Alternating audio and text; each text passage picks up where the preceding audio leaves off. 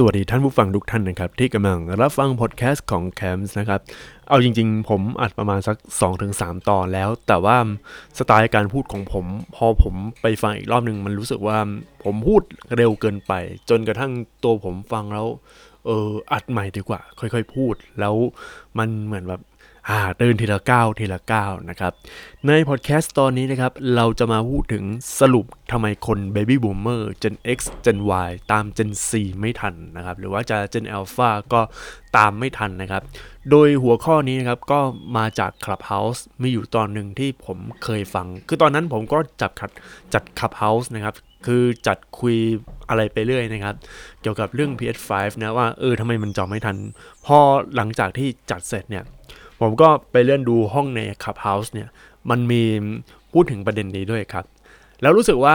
โอ้โหแม่ต้องต้องพูดซะแล้วครับ เพราะว่าเรื่องนี้เนี่ยเป็นเรื่องที่ผม เออสงค่อนข้างสนใจอยู่เหมือนกันเกี่ยวกับความคิดของคนในแต่ละเจเนอเรชันเพราะว่าตัวผมเนี่ยตอนนี้ก็เริ่มศึกษาเรื่องความเป็นมนุษย์นะ ว่าเออมนุษย์ในยุคนี้เขามีพฤติกรรมยังไง แล้วทำไมเขาต้องทำอะไรอย่างเงี้ยแล้วพวกข่าวอะไรต่างๆ อย่างเช่นทำไมคนแก่เนี่ยชอบเป็นมนุษย์ป้าที่หัวร้อนคอยแบบตะโกนโวยวายหรือทำพฤติกรรมที่ไม่เหมาะสมตาม BTS หรือพวกที่ที่เป็นสาธารณะต่างๆ เราก็มานั่งศึกษาดู แล้วโอ้โหโปะเชะเลยครับ พอมาเจอห้องนี้เนี่ย มันมีบางเรื่องที่ผมเนี่ย สงสัยมานานแล้ว แล้วก็รู้จนได้ แต่บางเรื่องผมก็รู้ แต่ผมก็อยากจะฟังอีกไงเพราะว่าอันนี้เป็นคำพูดแล้วก็มุมมองของคนหลาย ๆ เจนที่เข้ามาแชร์ ก็จะมีคนตั้งแต่ Gen Z นะครับ Gen Z ก็พวกเด็ก ๆ ในยุคนี้นะที่เติบโตมากับข่าวสารและเทคโนโลยีอะไรต่าง ๆ แล้วก็มีคน Gen Y มีคน Gen X แล้วรวมถึง Baby Boomer แล้วก็คนหลังจากจบสงครามโลก โอ้โห คือก่อน Baby Boomer ก็ยังมีอีกครับ เลยกลายเป็นว่าเป็นหนึ่งใน Clubhouse ที่ โอ้ มันค่อนข้างมีพลังบวก แล้วเป็น Clubhouse ที่น่าสนใจมาก ๆ นะครับ โอเค ผมมาสรุปกันนะ โอเค ก็คือ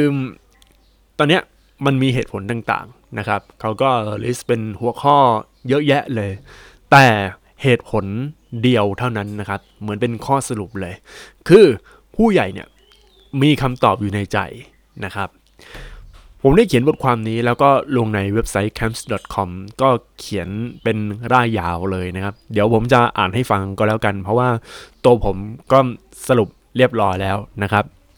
เรื่องมันมีอยู่ว่าด้วยอีโก้และก็ความมั่นใจของผู้ใหญ่ที่คิดว่าตนเองอาบน้ำร้อนมาก่อน ก็จะแสดงความคิดเห็นหรือสร้างคอนเทนต์ที่พยายามจะกดคนรุ่นใหม่ เหมือนกับว่า คนรุ่นใหม่ ออกจารีตออกจากจารีตประเพณีเดิมๆที่ควรเป็น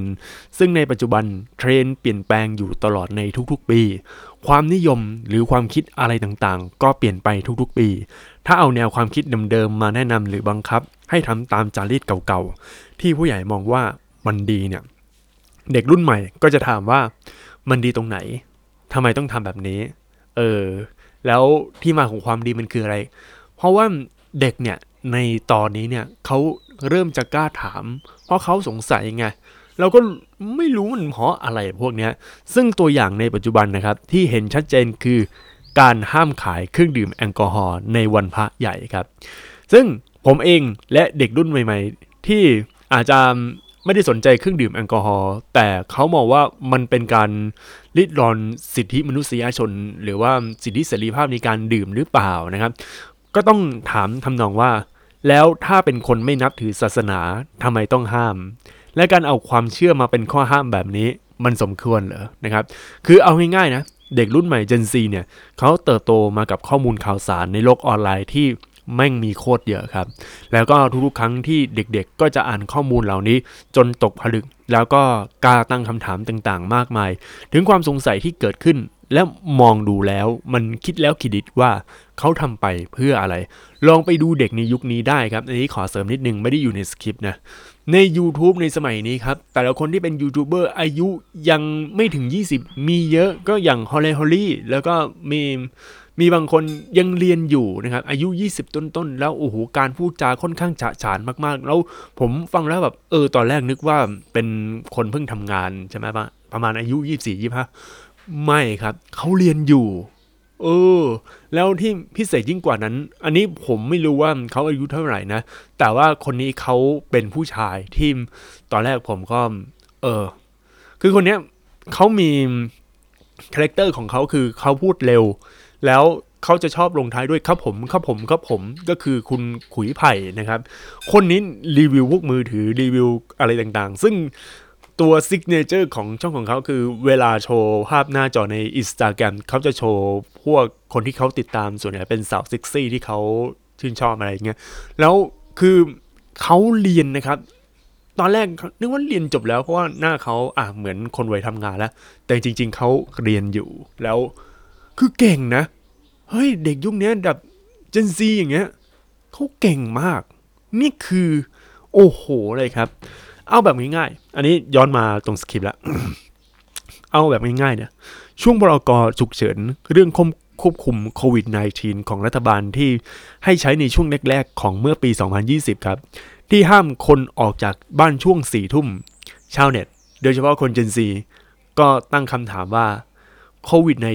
-19 เลือกระบาดช่วงสี่ทุ่มเหรอ อะไรประมาณเนี้ย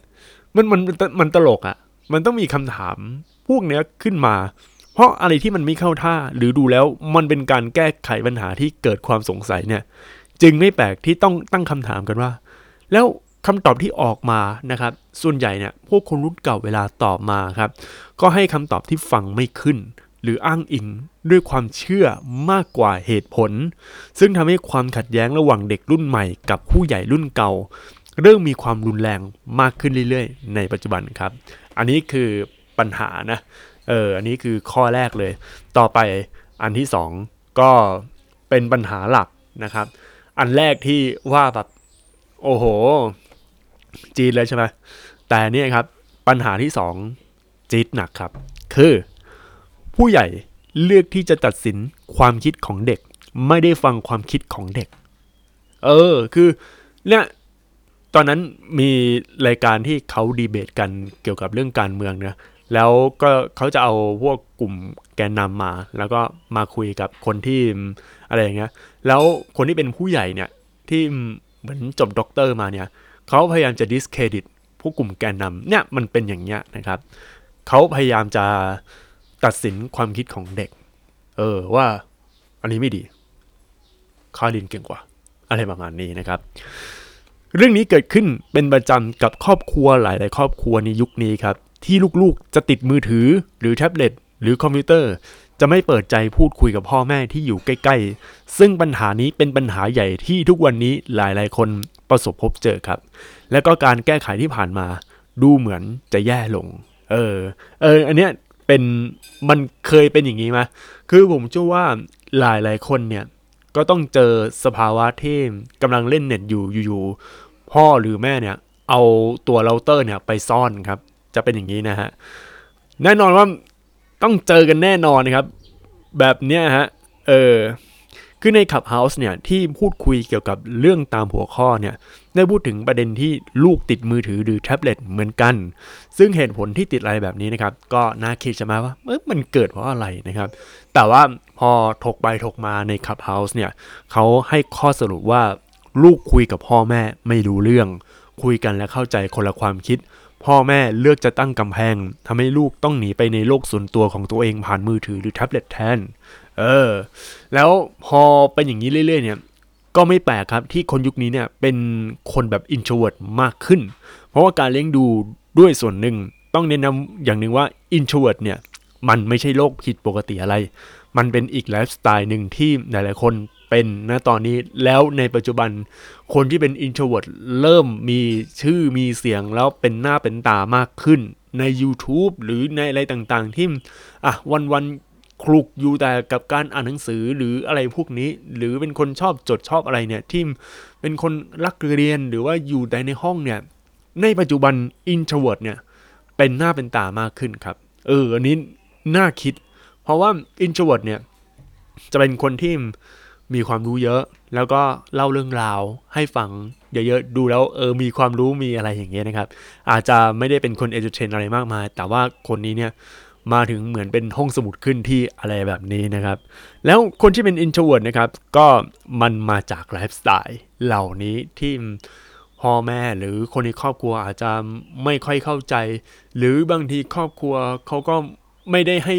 ไม่ได้เลี้ยงลูกแบบเต็มที่นะ ไม่ต้องอะไรมากครับ เอา iPad หรือแท็บเล็ตมือมือถือ เอาให้ลูกเล่น สุดท้ายลูกก็อยู่แต่ในโลกในนั้นนะครับ เออ คือความจริงเนี่ย คือเด็กๆ หรือลูกๆ เขาต้องการคนที่รับฟังเรื่องราวของตัวเองนะครับ ไม่ใช่คนที่จะมาตัดสินเรื่องราวของตัวเองครับ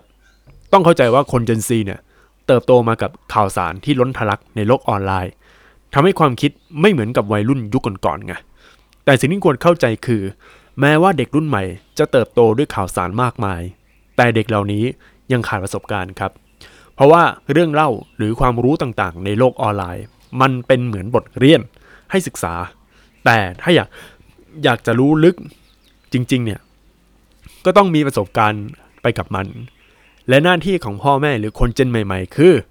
เป็นผู้ใหญ่ที่พาเด็กๆ เหล่านี้พบเจอว่าที่เขาเข้าใจ มันถูกจริงไหมนะครับ ก็ขอยกประเด็นเรื่องเล่านะครับในโลกออนไลน์เกี่ยวกับเด็กนะครับ เกี่ยวกับแบบคือคือลูกเขาอยากรู้ว่าการดื่มเหล้าเป็นยังไงใช่ไหมอันนี้เรื่องเล่าของญี่ปุ่น ผมจำคร่าวๆประมาณว่า ในตอนเนี้ยเด็กเนี่ยเขาอยากจะดื่มเหล้านะครับเขาก็อยากรู้ว่าเอ๊ะทำไมผู้ใหญ่ต้องดื่มเหล้าหรืออะไรพวกนี้เนี่ย แล้วพอดื่มเสร็จโอเค ก็ผู้ใหญ่เนี่ยพ่อเนี่ยเขาก็ปล่อยให้ดื่มดื่มดื่มเลย คือต้องเข้าใจว่าคนญี่ปุ่นเนี่ยเหมือนเขาจะเปิดใจนะครับ คือญี่ปุ่นในปัจจุบันเนี่ยเขาค่อนข้างให้ความอิสระในการตัดสินใจของลูกมากครับ แล้วเขาเปิดใจพ่อเปิดใจเนี่ยโอเค ให้ลองไปก่อน แต่ว่าเราก็ ดูอยู่ห่างๆ จะไม่ห้ามร้อยเปอร์เซ็นแต่ถ้าอันไหนที่มันเริ่มเกิดอันตรายแล้วเนี่ย คุณพ่อคุณแม่หรือผู้ปกครองเขาจะรีบมาห้าม เออ อะไรจะประมาณเนี้ย อารมณ์เหมือนปล่อยให้เด็กว่ายน้ำก่อน แต่ว่าถ้าเด็กรู้สึก อุ้ยผิดปกติ เป็นตะคิว ก็รีบเข้าไปช่วย อารมณ์จะประมาณนี้นะครับ แล้วพอเด็กปล่อยให้เมาใช่ไหมเขาก็ โอเค เมาไปเมามา ปรากฏว่าพ่อเนี่ย เขาก็มาสอนเกี่ยวกับว่า ถ้าลูกเมาต้องจะเป็นอย่างนี้ต้องระวังตัวอะไรประมาณนี้แล้วขึ้นอยู่กับเด็กว่าเด็กเขาอยากจะเมาต่อ หรือไม่อยากจะเมาต่อ ตัดมาที่ในประเทศไทย ถ้าสมมุติเรื่องของการสอนเกี่ยวกับการดื่มเบียร์ดื่มอะไรพวกนี้เนี่ยเขาจะห้าม บางครอบครัวห้าม เออแต่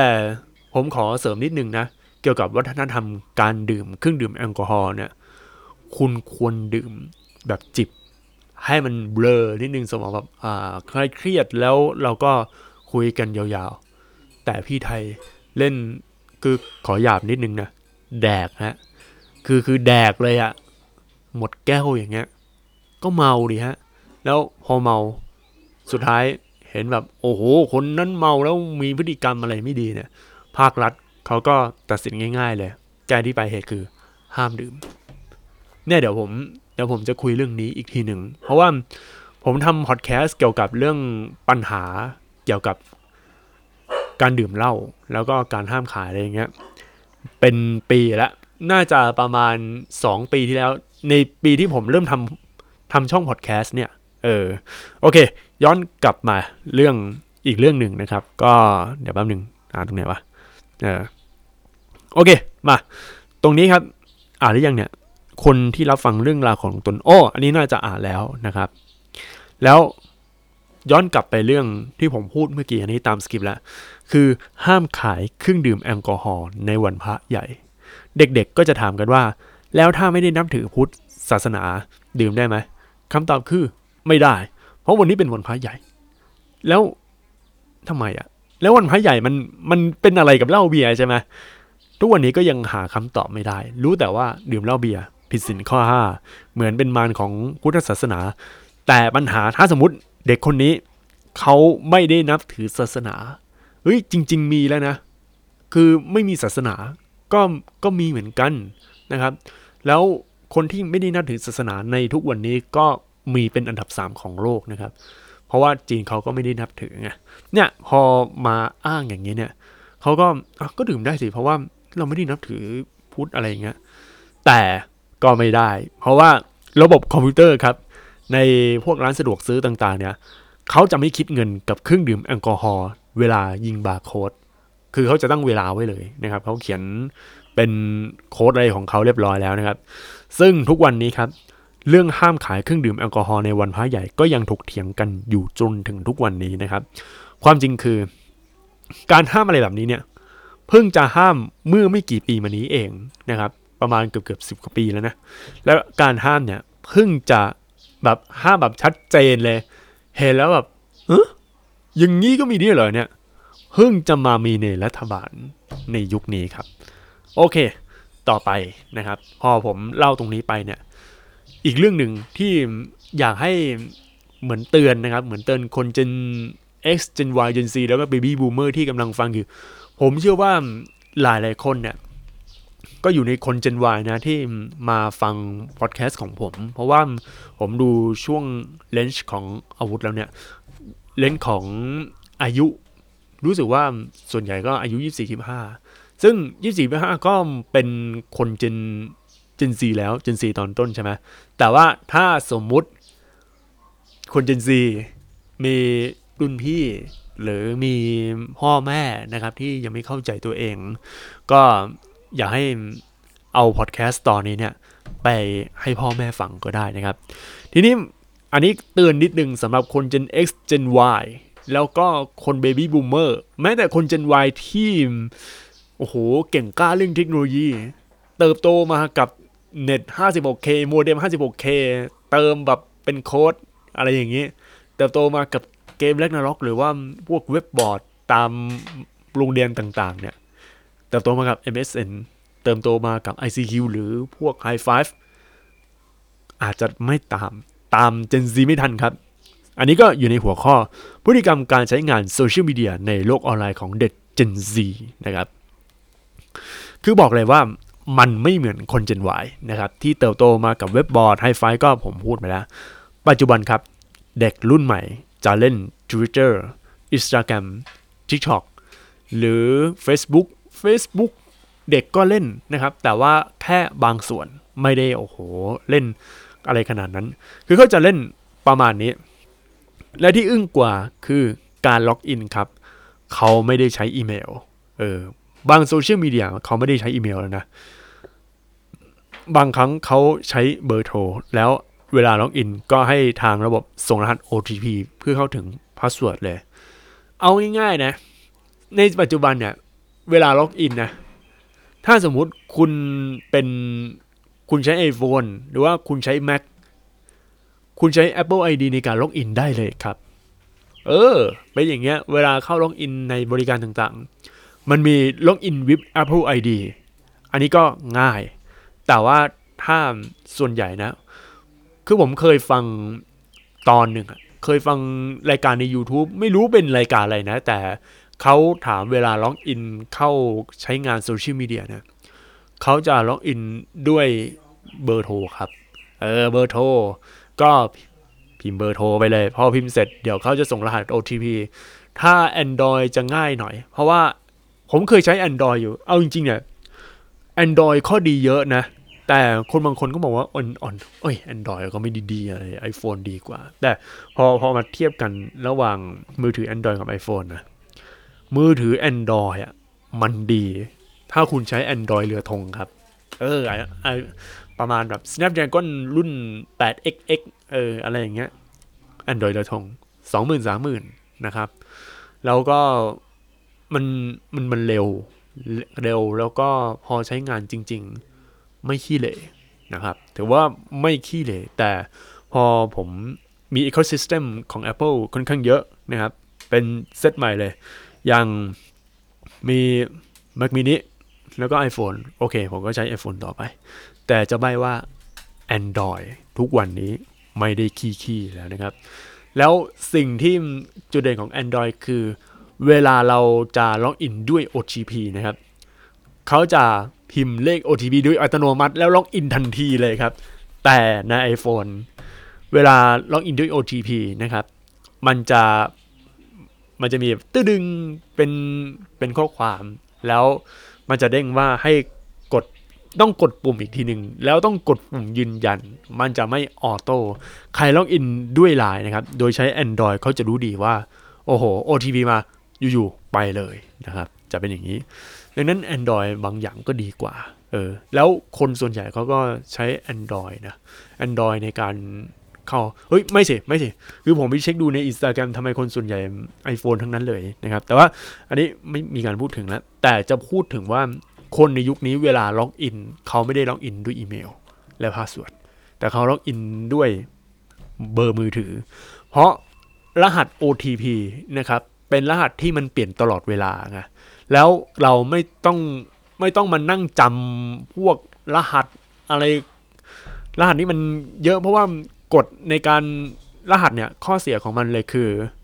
รหัสเนี่ย ถ้าสมมุติเราเอารหัสง่ายๆนะคนก็จะคาดเดาง่าย แล้ว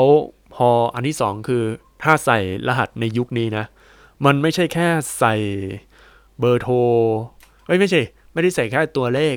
หรือตัวแบบ ตัวพิมพ์ใช่ไหม A B C เนี่ยมันจะมีให้ใส่ตัวพิมพ์ใหญ่ตัวเลข แล้วพวก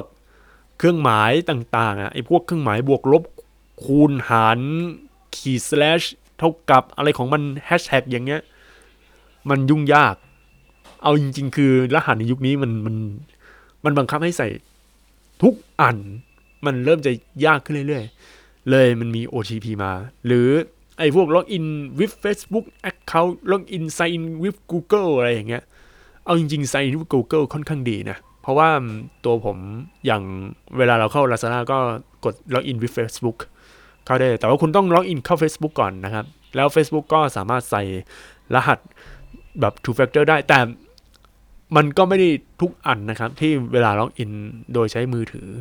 แล้วคุณจะต้องมาอะไรเงี้ย เพราะว่าบางทีอะล็อกอินด้วย OTP แล้วใช่ไหมคุณก็ต้องใส่พาสเวิร์ดอีกรอบหนึ่งจะใส่ซ้ำเพื่ออะไร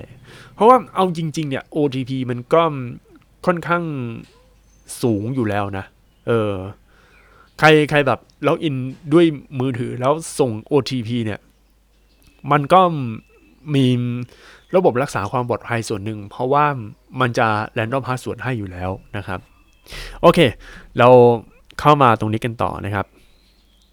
ถามว่ายุคนี้เด็กรุ่นใหม่เวลาคุยใช้อะไรคุยนะครับคำตอบคือไม่รู้ครับ อันนี้ไม่รู้จริง ๆ แล้วแต่เพื่อนในแก๊งเขาใช้กันครับ เช่นถ้าเพื่อนในแก๊งเขาใช้ Instagram เป็นส่วนใหญ่นะครับเขาใช้ IG เนี่ยเขาก็จะ direct message กัน ก็ส่ง DM DM นะครับ IG เขาเรียก DM นะเขาก็ส่ง DM ไปนะหากันผ่าน IG เลย ถ้าเป็นเพื่อนเล่น Twitter ครับ ก็ DM ผ่าน Twitter ถ้าเพื่อนเล่น Facebook ก็ส่งเมสเซจผ่าน Facebook ไม่มีการฟิกเหมือนคน Gen Y ที่เวลาคุยต้องคุยผ่านไลน์ผมก็ไม่รู้ทำไมต้องคุยผ่านไลน์ทำไม คุยผ่านอะไรเงี้ยแต่ว่าตัวผมนะ อย่างเพื่อนผมเขาก็หลังๆมาเนี่ย ที่ผมเล่น Instagram เพราะว่าผมมีเพื่อนเล่นด้วยกันไงเลยไปสิงอยู่ใน Instagram ซะมากกว่า แล้วก็ใน Facebook ก็มันจะมีอีกกลุ่มหนึ่งแล้วเวลาคุย แต่ว่าตัวผมเนี่ยเนื่องจากผมก็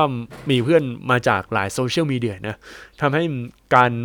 พูดคุยเนี่ยมันไม่ได้กระจุกอยู่ในไลน์อย่างเดียว ทุกวันนี้ไลน์เนี่ยมันกลายเป็นที่แจกคูปองของพวกห้างอะไรพวกส่วนลดไปแล้วครับ ตอนนี้เฮ้ยจริง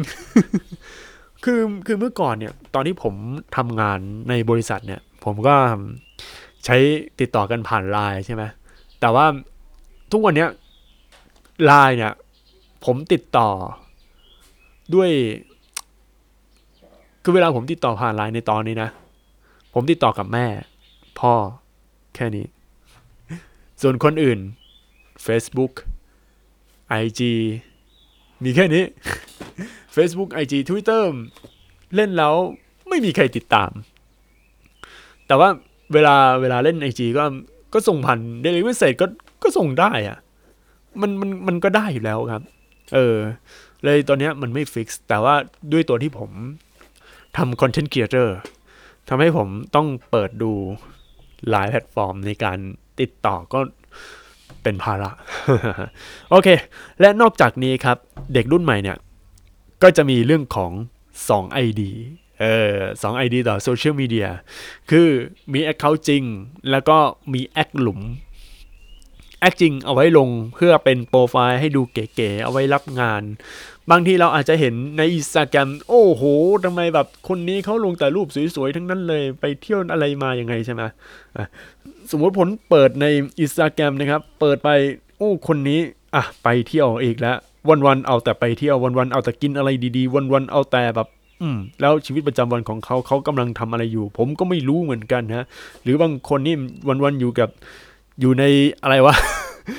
อยู่ในอยู่ในอยู่ในอยู่ใน อยู่ในฟิตเนสโอ้ออกกำลังกายทุกวันเลย แล้วเขากินข้าวกันตอนไหน ผมไม่รู้ เพราะเขาให้ดูแค่นี้นะครับ นอกนั้นเขาไม่ได้โพสอะไรในโซเชียลมีเดียเขาอาจจะมีแอคกลุมที่เราไม่รู้ก็ได้ แต่ว่าเด็กในรุ่นนี้ครับ เขาจะมีแอคหลุมเพื่อเอาไว้คุยกับเพื่อนสนิท หรือเอาไว้บ่นระบายอะไรในโซเชียลคือต้องเข้าใจในประเทศไทยเนี่ย เป็นหนึ่งในประเทศที่สังคมแบบค่อนข้างกดทับเรื่องของเสรีภาพในการแสดงออกทางความคิด ดูได้ครับใน Twitter ครับ เปิดดู twitter.com อะ สมมติอะ ให้ดินเสียงเสียงคลิกเมาส์เสียงอะไรเงี้ยฮะเข้าไปดูครับ มีแต่แอคเขาอะไรก็ไม่รู้ครับ ผมไม่รู้เลยว่าคนนี้เขาเป็นใครอะไรมาจากไหน เอารูปดาราเกาหลีหรือ เอารูปน้องหมาแมวรูป ตัวการ์ตูนอย่างการ์ตูนอะไรอะดาบพิฆาตอสูรมาเป็นรูปโปรไฟล์อะไรอย่างเงี้ยซึ่งนั่นก็คือแอคหลุม เป็นแอคที่คุณไม่ต้องรู้ว่ากูเป็นใคร แต่กูนี่แบบ ก็อยากจะนำเสนอ ก็อยากจะพูดอย่างเงี้ย อารมณ์จะแบบนี้นะครับ เออเอาจริง ๆ คือมันเพื่อสิทธิเสรีภาพในการแสดงออกทางความคิดไง ก็ต้องเข้าใจนะว่าประเทศไทย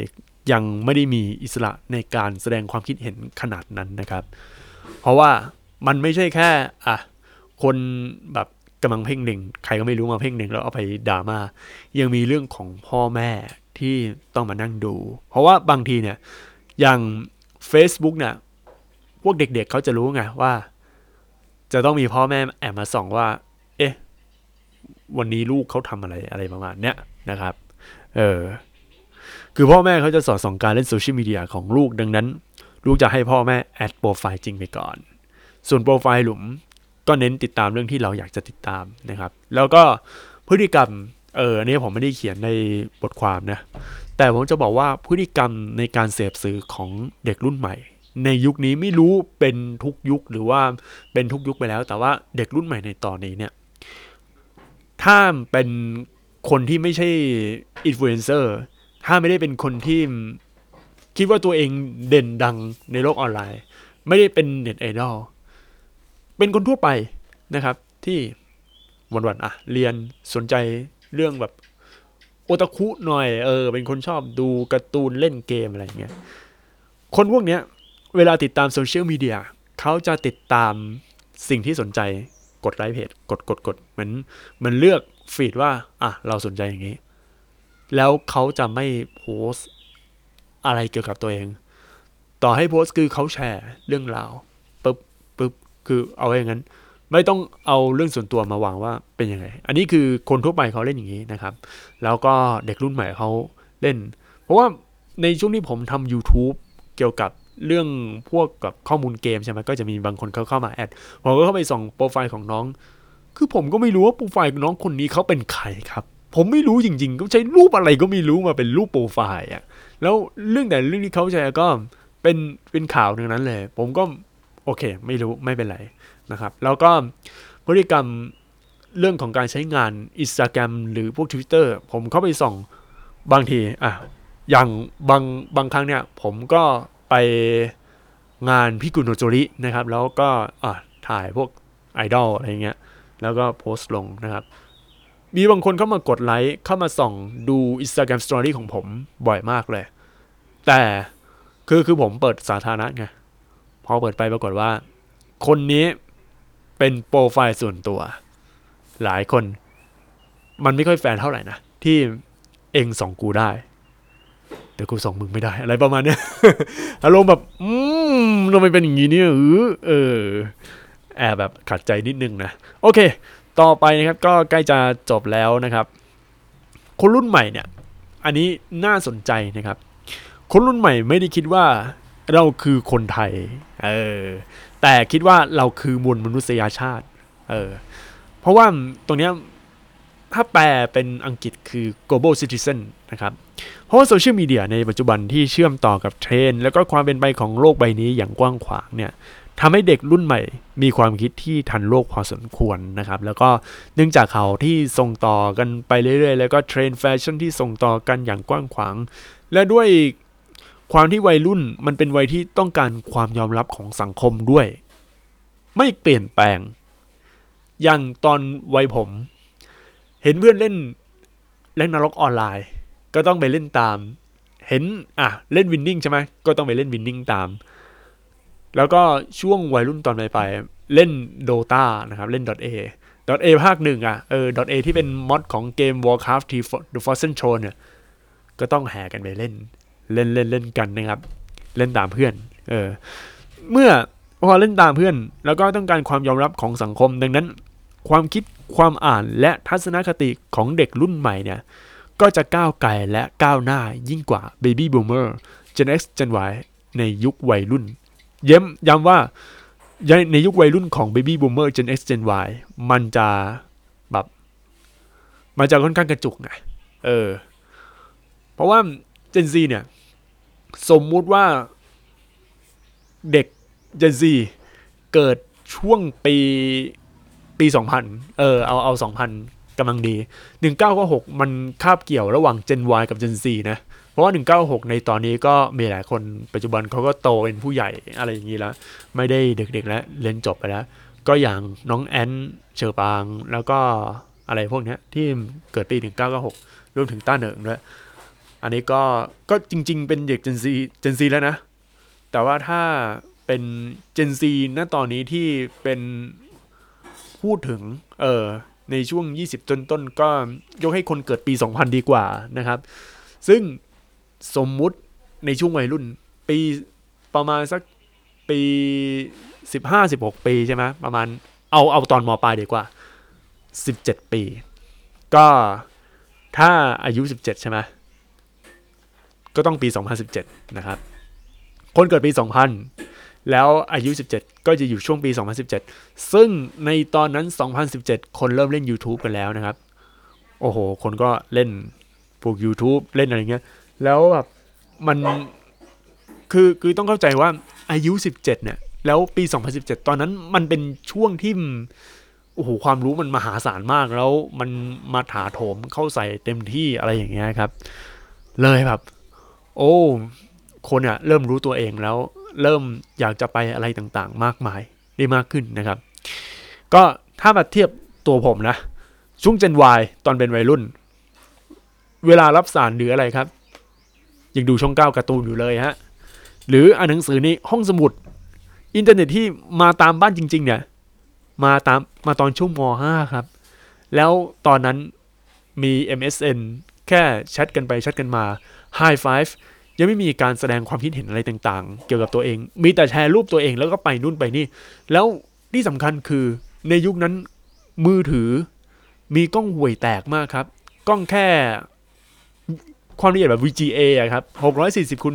480 และไม่มีกล้องเซลฟี่ นี่นะแบบแล้วถ้าจะเซลฟี่เซลฟี่ตรงไหนครับ ไปเซลฟี่ตรงห้องน้ำครับ เออตรงเพราะว่าห้องน้ำมันจะมีกระจกพวกห้องน้ำโรงเรียนต้องแบบมีกระจกมีอะไรอย่างเงี้ยต้องแบบสะท้อนเออหรือไปตรงอะไรอะฟิตเนสแล้วก็อะมีภาพสะท้อนแล้วก็ถ่ายรูปอะไรอย่างเงี้ยเออเนี่ยเซลฟี่ต้องเป็นอย่างนี้ ในในยุคนั้นเนี่ย คือเอาจริง ๆ คุณเจนวายก็ ถึงแม้จะเติบโตกับเทคโนโลยี แต่ว่ามันเป็นเทคโนโลยีที่มันมันก็ไม่ได้บุกเบิกนะ มันเขาเรียกว่ามันเหมือนเทคโนโลยีแบบ 2.0 แล้วก็มา 3.0 ตอนนี้ 4.0 ใช่ไหม1.0 คือเป็นคือนั่นส่วนใหญ่พวก 1G 2G 3G เขาจะเรียกเทคโนโลยีของ การรับความเร็วอินเทอร์เน็ตของมือถือ 1.0 ก็จะเป็นไอ้มือถือใหญ่ๆ 2.0 ก็จะเป็นพวกโนเกีย33 ใช่ไหมแล้วก็ 3.0 พวก 3G ก็จะเป็นมือถือที่รับ 3G อะไรอย่างเงี้ย 4G ก็มือถือที่เป็นสมาร์ทโฟน ก็ 3G ก็เป็นสมาร์ทโฟนแล้ว ใช่ไหมเพราะว่า ก็ก็สามไอ iPhone มาตั้งแต่ยุคแบบ iPhone Gen 2อะก็มาเป็น 3G น่าจะเป็นอย่างนี้ คือพอมาเทียบกันเนี่ย มันแตกต่างกันอะ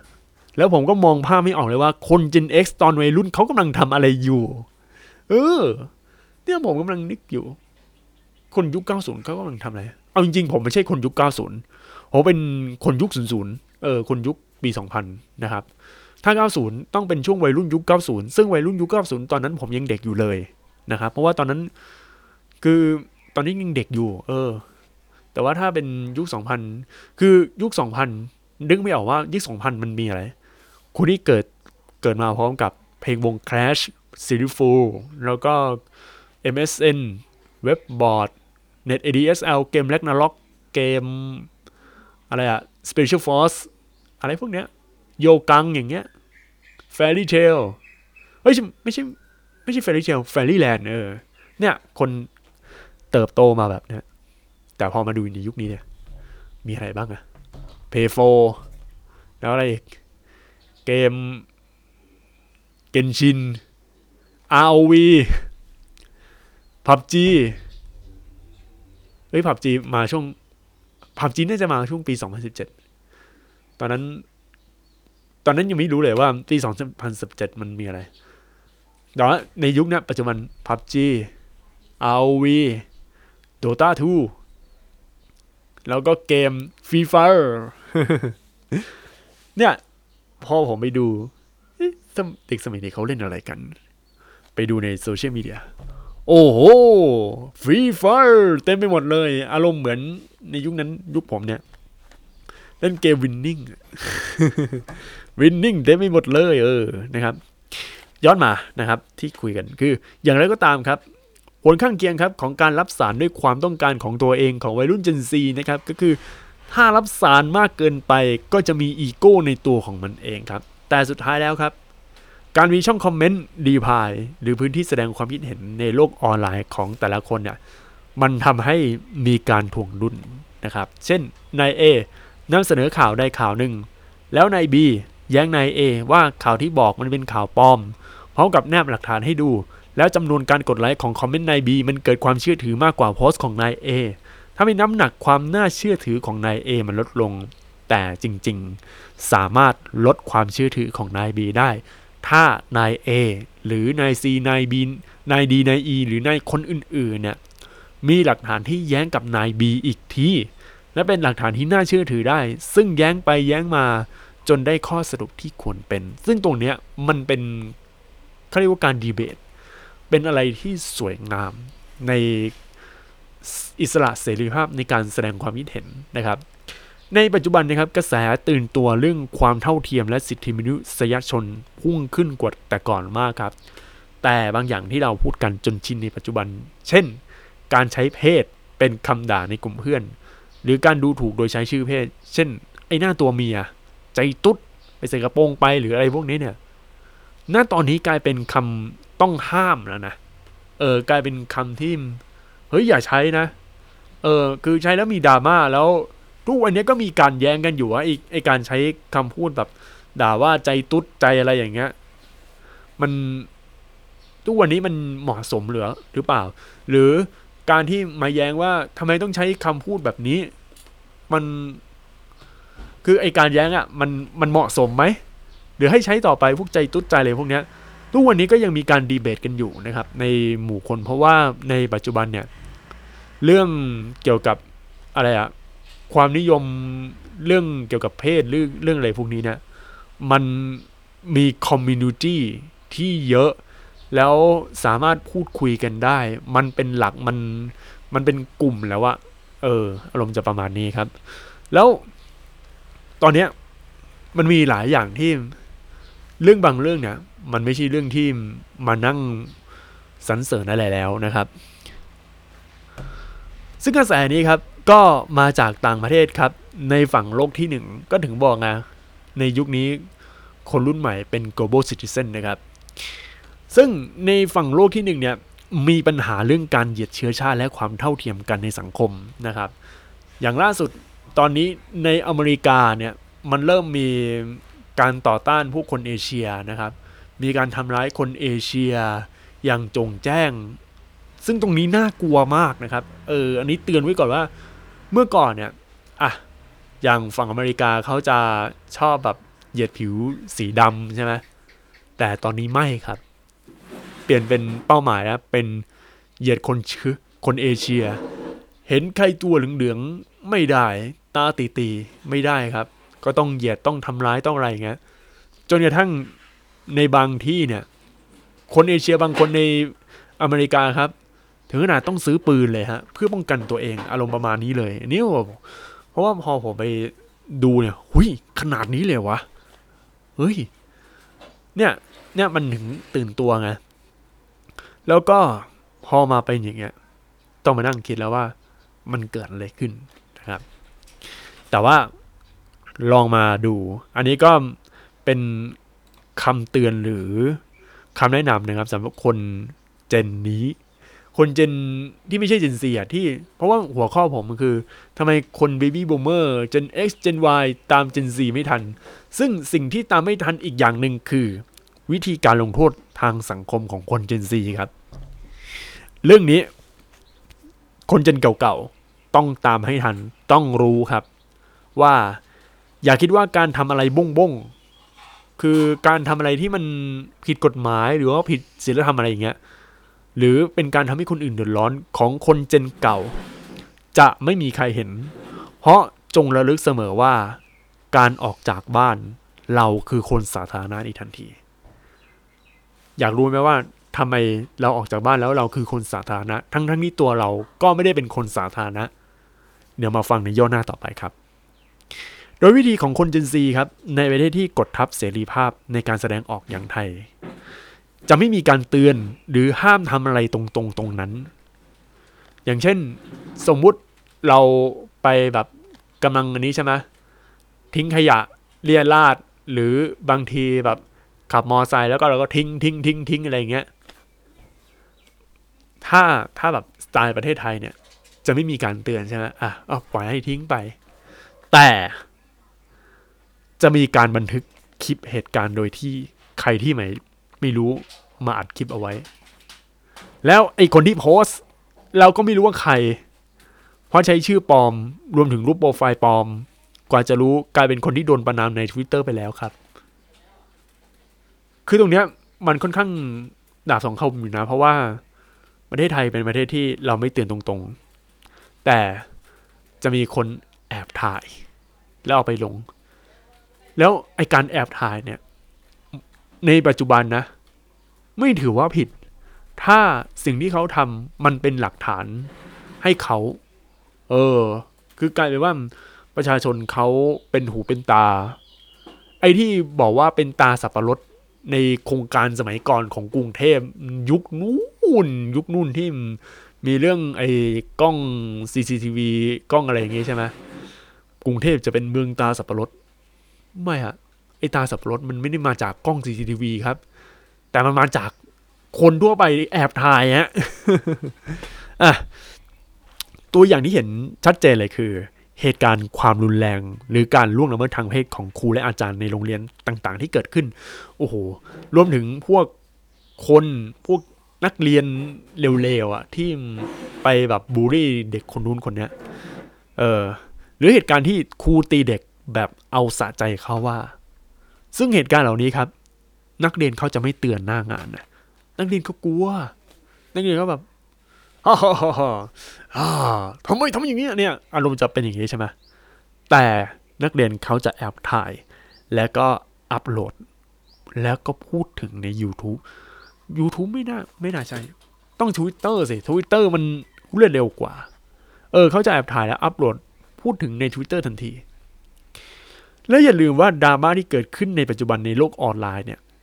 มันสามารถเกิดขึ้นได้ แม้ว่าในเหตุการณ์นั้นจะเกิดขึ้นแบบออฟไลน์ทำให้ในปัจจุบันคนเร็วๆ มีที่ยืนในสังคมยากขึ้น เพราะว่าอำนาจในการตรวจสอบในปัจจุบันไม่ได้ผูกขาดกับใครคนหนึ่งเท่านั้น แต่เป็นหลายๆคน ที่สามารถอัดคลิปได้ ช่วยเป็นปากเป็นเสียงให้ โลกยุคนี้น่ากลัวนะ คนคนเร็วๆ ต้องระวังนะครับ แต่ว่าเขาก็มีวิธีแบบอะไรเงี้ย เพราะว่าบางที่เขาก็ไม่ให้เอากล้องไปถ่ายหรืออะไรเงี้ยเออ แต่ว่าถ้าเราเกิดบริสุทธิ์ เราไม่ได้เป็นคนทำเรื่องนั้น ก็ต้องหาเหตุผลหรือหลักฐานมาแย้งด้วยหลักฐานนั้นต้องมีน้ำหนักมากพอและตอบกลับด้วยหลักฐานรูปแบบเดียวกัน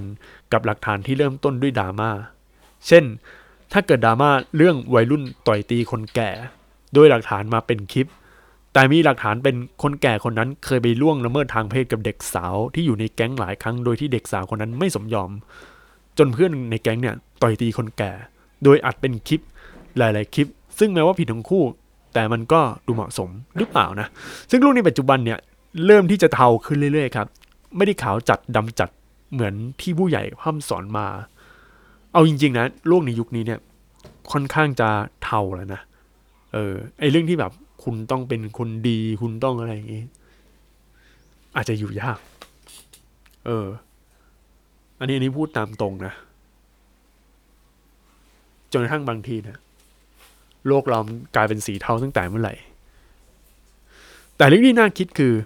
แล้วพวก account โซเชียลมีเดียที่ชอบด่าๆกันเรื่องดราม่าที่เป็นกระแสเนี่ย ถ้าเกิดดราม่านั้นมันพลิกขึ้นมา แล้วก่อนหน้านั้น เขาด่ากันแบบเอาสะใจเขาว่าเนี่ยคำถามคือ แล้วเขาจะรับผิดชอบไหมหรืออะไรยังไง เพราะว่าเอาจริง ๆ สังคมออนไลน์อย่าง Twitter เนี่ยซึ่งคน Gen Z เนี่ยใช้กันอยู่เนี่ยมันค่อนข้างแสดงความคิดเห็นแบบสุดโต่งมาก บาง account นี่เอาแต่ฉอดไปเรื่อยจริง ๆ ครับ และบางทีถ้ามันเกิดเป็นประเด็นถกเถียงแบบอีหยังวะมาก ๆ เนี่ยเขาก็ล็อก account ตัวเองไปแล้วก็หายไปนะครับ นี้ก็มีตัวอย่างที่ชัดเจนนะครับ คือ content creator สายเกมคนหนึ่งครับ ที่ชอบเล่นเกมแล้วก็พากย์ไทยไปด้วย ซึ่ง character ของเขาคือ ชอบพูดจาหืนๆ ใส่ตัวละครในเกมที่แบบเซ็กซี่เซ็กซี่ไงเออแต่กลุ่มผู้ใช้งาน Twitter บางคนเขาไม่พอใจ เขาค่อนข้างแบบมองว่าเอ้ยเรื่องนี้เป็นเรื่องที่ไม่เหมาะสมนะครับ เป็นเรื่องที่ไม่ดีกับสังคม แต่ดูเหมือนว่า กระแสดราม่าดันตีกลับ และคนกลุ่มนั้นก็เปลี่ยนเรื่องคุยไปเรื่อย เหตุผลที่ไม่ยอมรับคือตัวละครเซ็กซี่ในเกม มันก็อยู่ในเกมแบบนั้น ไม่ได้อยู่ในชีวิตจริง มันก็เหมือนกับการชอบเล่นเกม FPS ก็คือเกมยิงนะครับ แต่ในชีวิตจริงก็ไม่ได้ชอบยิงใคร เอออารมณ์แบบนี้นะครับ ก็อันนี้เราเล่ามาว่า เอ้ย มันเกิดอะไรขึ้นเกี่ยวกับอะไรต่างๆนะครับ ทีนี้มาสรุปนะ เพราะว่าในตอนนี้นี่โอ้โหยาวมากเลย เพราะว่าผม อ่านสคริปต์ไปด้วย แล้วก็แตกประเด็นไปด้วยทำให้ในตอนนี้เป็นตอนที่ยาวนะครับ ใครฟังจบก็ขอบคุณมากเลยครับ โอเค มาสรุปกัน คือเอาจริง ๆ เหตุผลเนี่ย มันมัดรวมแบบนี้ครับ ที่ผมฟังขับเฮาตอนนั้นก็เน้นย้ำในเรื่องที่ผู้ใหญ่ไม่เปิดใจรับฟังความคิดเห็น หรือความต้องการของเด็กวัยรุ่นยุคใหม่ แล้วมองว่าทฤษฎีของตัวเองที่ผ่านมา สามารถใช้ได้กับโลกยุคนี้ เปรียบเสมือนว่าตัวเอง อาบน้ำร้อนมาก่อน แต่เด็กเขาจะถามว่า อาบน้ำร้อนจนเปื่อยหรือเปล่า อารมณ์แบบเนี้ยคือแบบตัวเปื่อยหรือเปล่า เออแบบอาบน้ำร้อนแบบเนี้ยแบบ หรือว่าโดนต้มจนสุกแล้วเฮ้ยเป็นอย่างนี้จริง ๆ ครับ แล้วพอคิดอย่างเงี้ยเขามองว่าเด็กรุ่นใหม่ ความคิดไม่น่าเชื่อถือ ขาดประสบการณ์จริง ๆ การที่เด็กรุ่นใหม่มาสอนคนรุ่นเก่าเหมือนเป็นการโดนเหยียดหยามซะงั้น ความจริงไม่ได้เป็นแบบนั้น ซึ่งปัจจุบันครับก็ต้องยอมรับครับว่า แนวความคิดของคนรุ่นใหม่ก้าวไกลไปมากกว่าคนรุ่นก่อนเยอะมาก แต่ต้องยอมรับในเรื่องการปฏิบัติของคนรุ่นใหม่ที่ไม่ได้เยอะตาม เพราะว่าขาดการสนับสนุนจากผู้ใหญ่ เช่นเด็กมีความคิดอยากทำงานศิลปะที่โคตรล้ำเลย แต่ดันอุปกรณ์ไม่มี เอออะไรอย่างเงี้ย หรือความคิดของประเทศที่พัฒนาแล้วก็น่าสนใจครับ ก็อย่างประเทศญี่ปุ่นครับ มีเด็กคนหนึ่งเขาชอบเล่นเกมโปเกมอนมาก ๆ ครับ แล้วแบบเขาหลงไหลแบบการหาสัตว์ตัวยากอะไรหรือวิจัยเกี่ยวกับสัตว์พวกนี้นะ ทางผู้ใหญ่เขาก็แนะนำให้เด็กเนี่ยลองไปเรียนสายสัตวแพทย์ไปเลยนะครับ ซึ่งหน้าที่ของผู้ใหญ่ในยุคนี้คือ รับฟังความคิดเห็นของเด็ก รับฟังความต้องการของเด็ก แต่ คุณต้องทำบรรยากาศที่เปิดให้เด็กสามารถเปิดใจพูดคุยกันได้ ไม่ใช่มาแบบมาดุมาอะไรอย่างนี้ ไม่ครับ ไม่งั้นเด็กก็จะหนี แล้วไปอยู่ในโลกของเขา เออ คือทุกวันนี้นะ ผู้ใหญ่เนี่ย ในในประเทศของเราเนี่ย เขาชอบแบบมองเด็กคือเด็กอะ หรือเอาง่ายๆเลย พวกหน่วยงานภาครัฐต่าง ๆ เนี่ยเขาจะมองแบบประชาชนเหมือนเด็ก เขาจะไม่ให้ประชาชนเขาคิดอะไร คุณต้องทำอย่างนี้คุณต้องทำอย่างนี้อะไรประมาณเนี้ยคืออย่าลืมครับว่าเด็กสมัยนี้เขามีความรู้เยอะ แล้วพอมีความรู้เยอะเนี่ยเขาต้องการคน support เขาคือเคยได้ยินคำว่าเด็กฉลาดชาติเจริญไหมครับ แล้วทำไม ผู้ใหญ่ยุคนี้พยายามกดความฉลาดของเด็กแล้วมันจะไปเจริญทำไมเอออะ พูดไปก็แบบเอออิงเรื่องอย่างว่าอีกรอบหนึ่งแล้วความคิดของเด็กเนี่ย ต้องดูด้วยว่ามันสร้างอันตรายกับตัวตัวเองหรือคนรอบข้างหรือเปล่า เช่น ความคิดของเด็กอยากเป็นเจ้าของบ่อนการพนันเพราะชื่นชอบในการเสี่ยงโชค ตรงนี้ต้องห้ามกันนะฮะ แล้วเอาเข้าจริง ๆ วิธีการทำธุรกิจก็ไม่ได้สวยหรูอย่างที่คิด แล้วต้องใช้ชีวิตแบบหลบๆซ่อนๆอะไรประมาณเนี้ยตรงนี้แหละผู้ใหญ่ต้องเตือน แต่ไม่ใช่เตือนว่าโอ้ยมันผิดกฎหมายมัวเมาแบบสั้น ๆ อะไรประมาณนี้ แต่ต้องพูดเหตุผลแบบเล่าเรื่องเป็นขั้นตอนในทำนองว่า เฮ้ยไอการทำแบบเนี้ยมันไม่ได้สวยหรูอย่างที่คิด และคนที่เราพัวพันกับอาชีพนี้หลายๆคนต้องหมดเนื้อหมดตัว บางคนต้องจบชีวิตครอบครัวแตกสลายในขณะที่เราเกิดความมั่งคั่งในความทุกข์ของคนอื่น เนี่ยเราต้องพูดอย่างนี้ให้เขามองภาพ ถ้าอธิบายอย่างนี้นั่นแหละครับ ความคิดของเด็กจะเปลี่ยน แต่อย่าลืมเรื่องข้อเสนอที่ดีกว่า หรือพูดอะไรก็ตามให้เด็กได้คิดมากกว่าเดิม เพราะเด็กยุคนี้คิดเป็น แต่ส่วนใหญ่ทำไม่เป็น เราผู้ใหญ่มีหน้าที่ทำให้เด็กทำเป็นตามความคิดเป็นของเด็กด้วยนะครับ ก็โอ้โหยาวมากเลย 50 นาทีนะครับ ก็ลาไปก่อนครับ สวัสดีครับ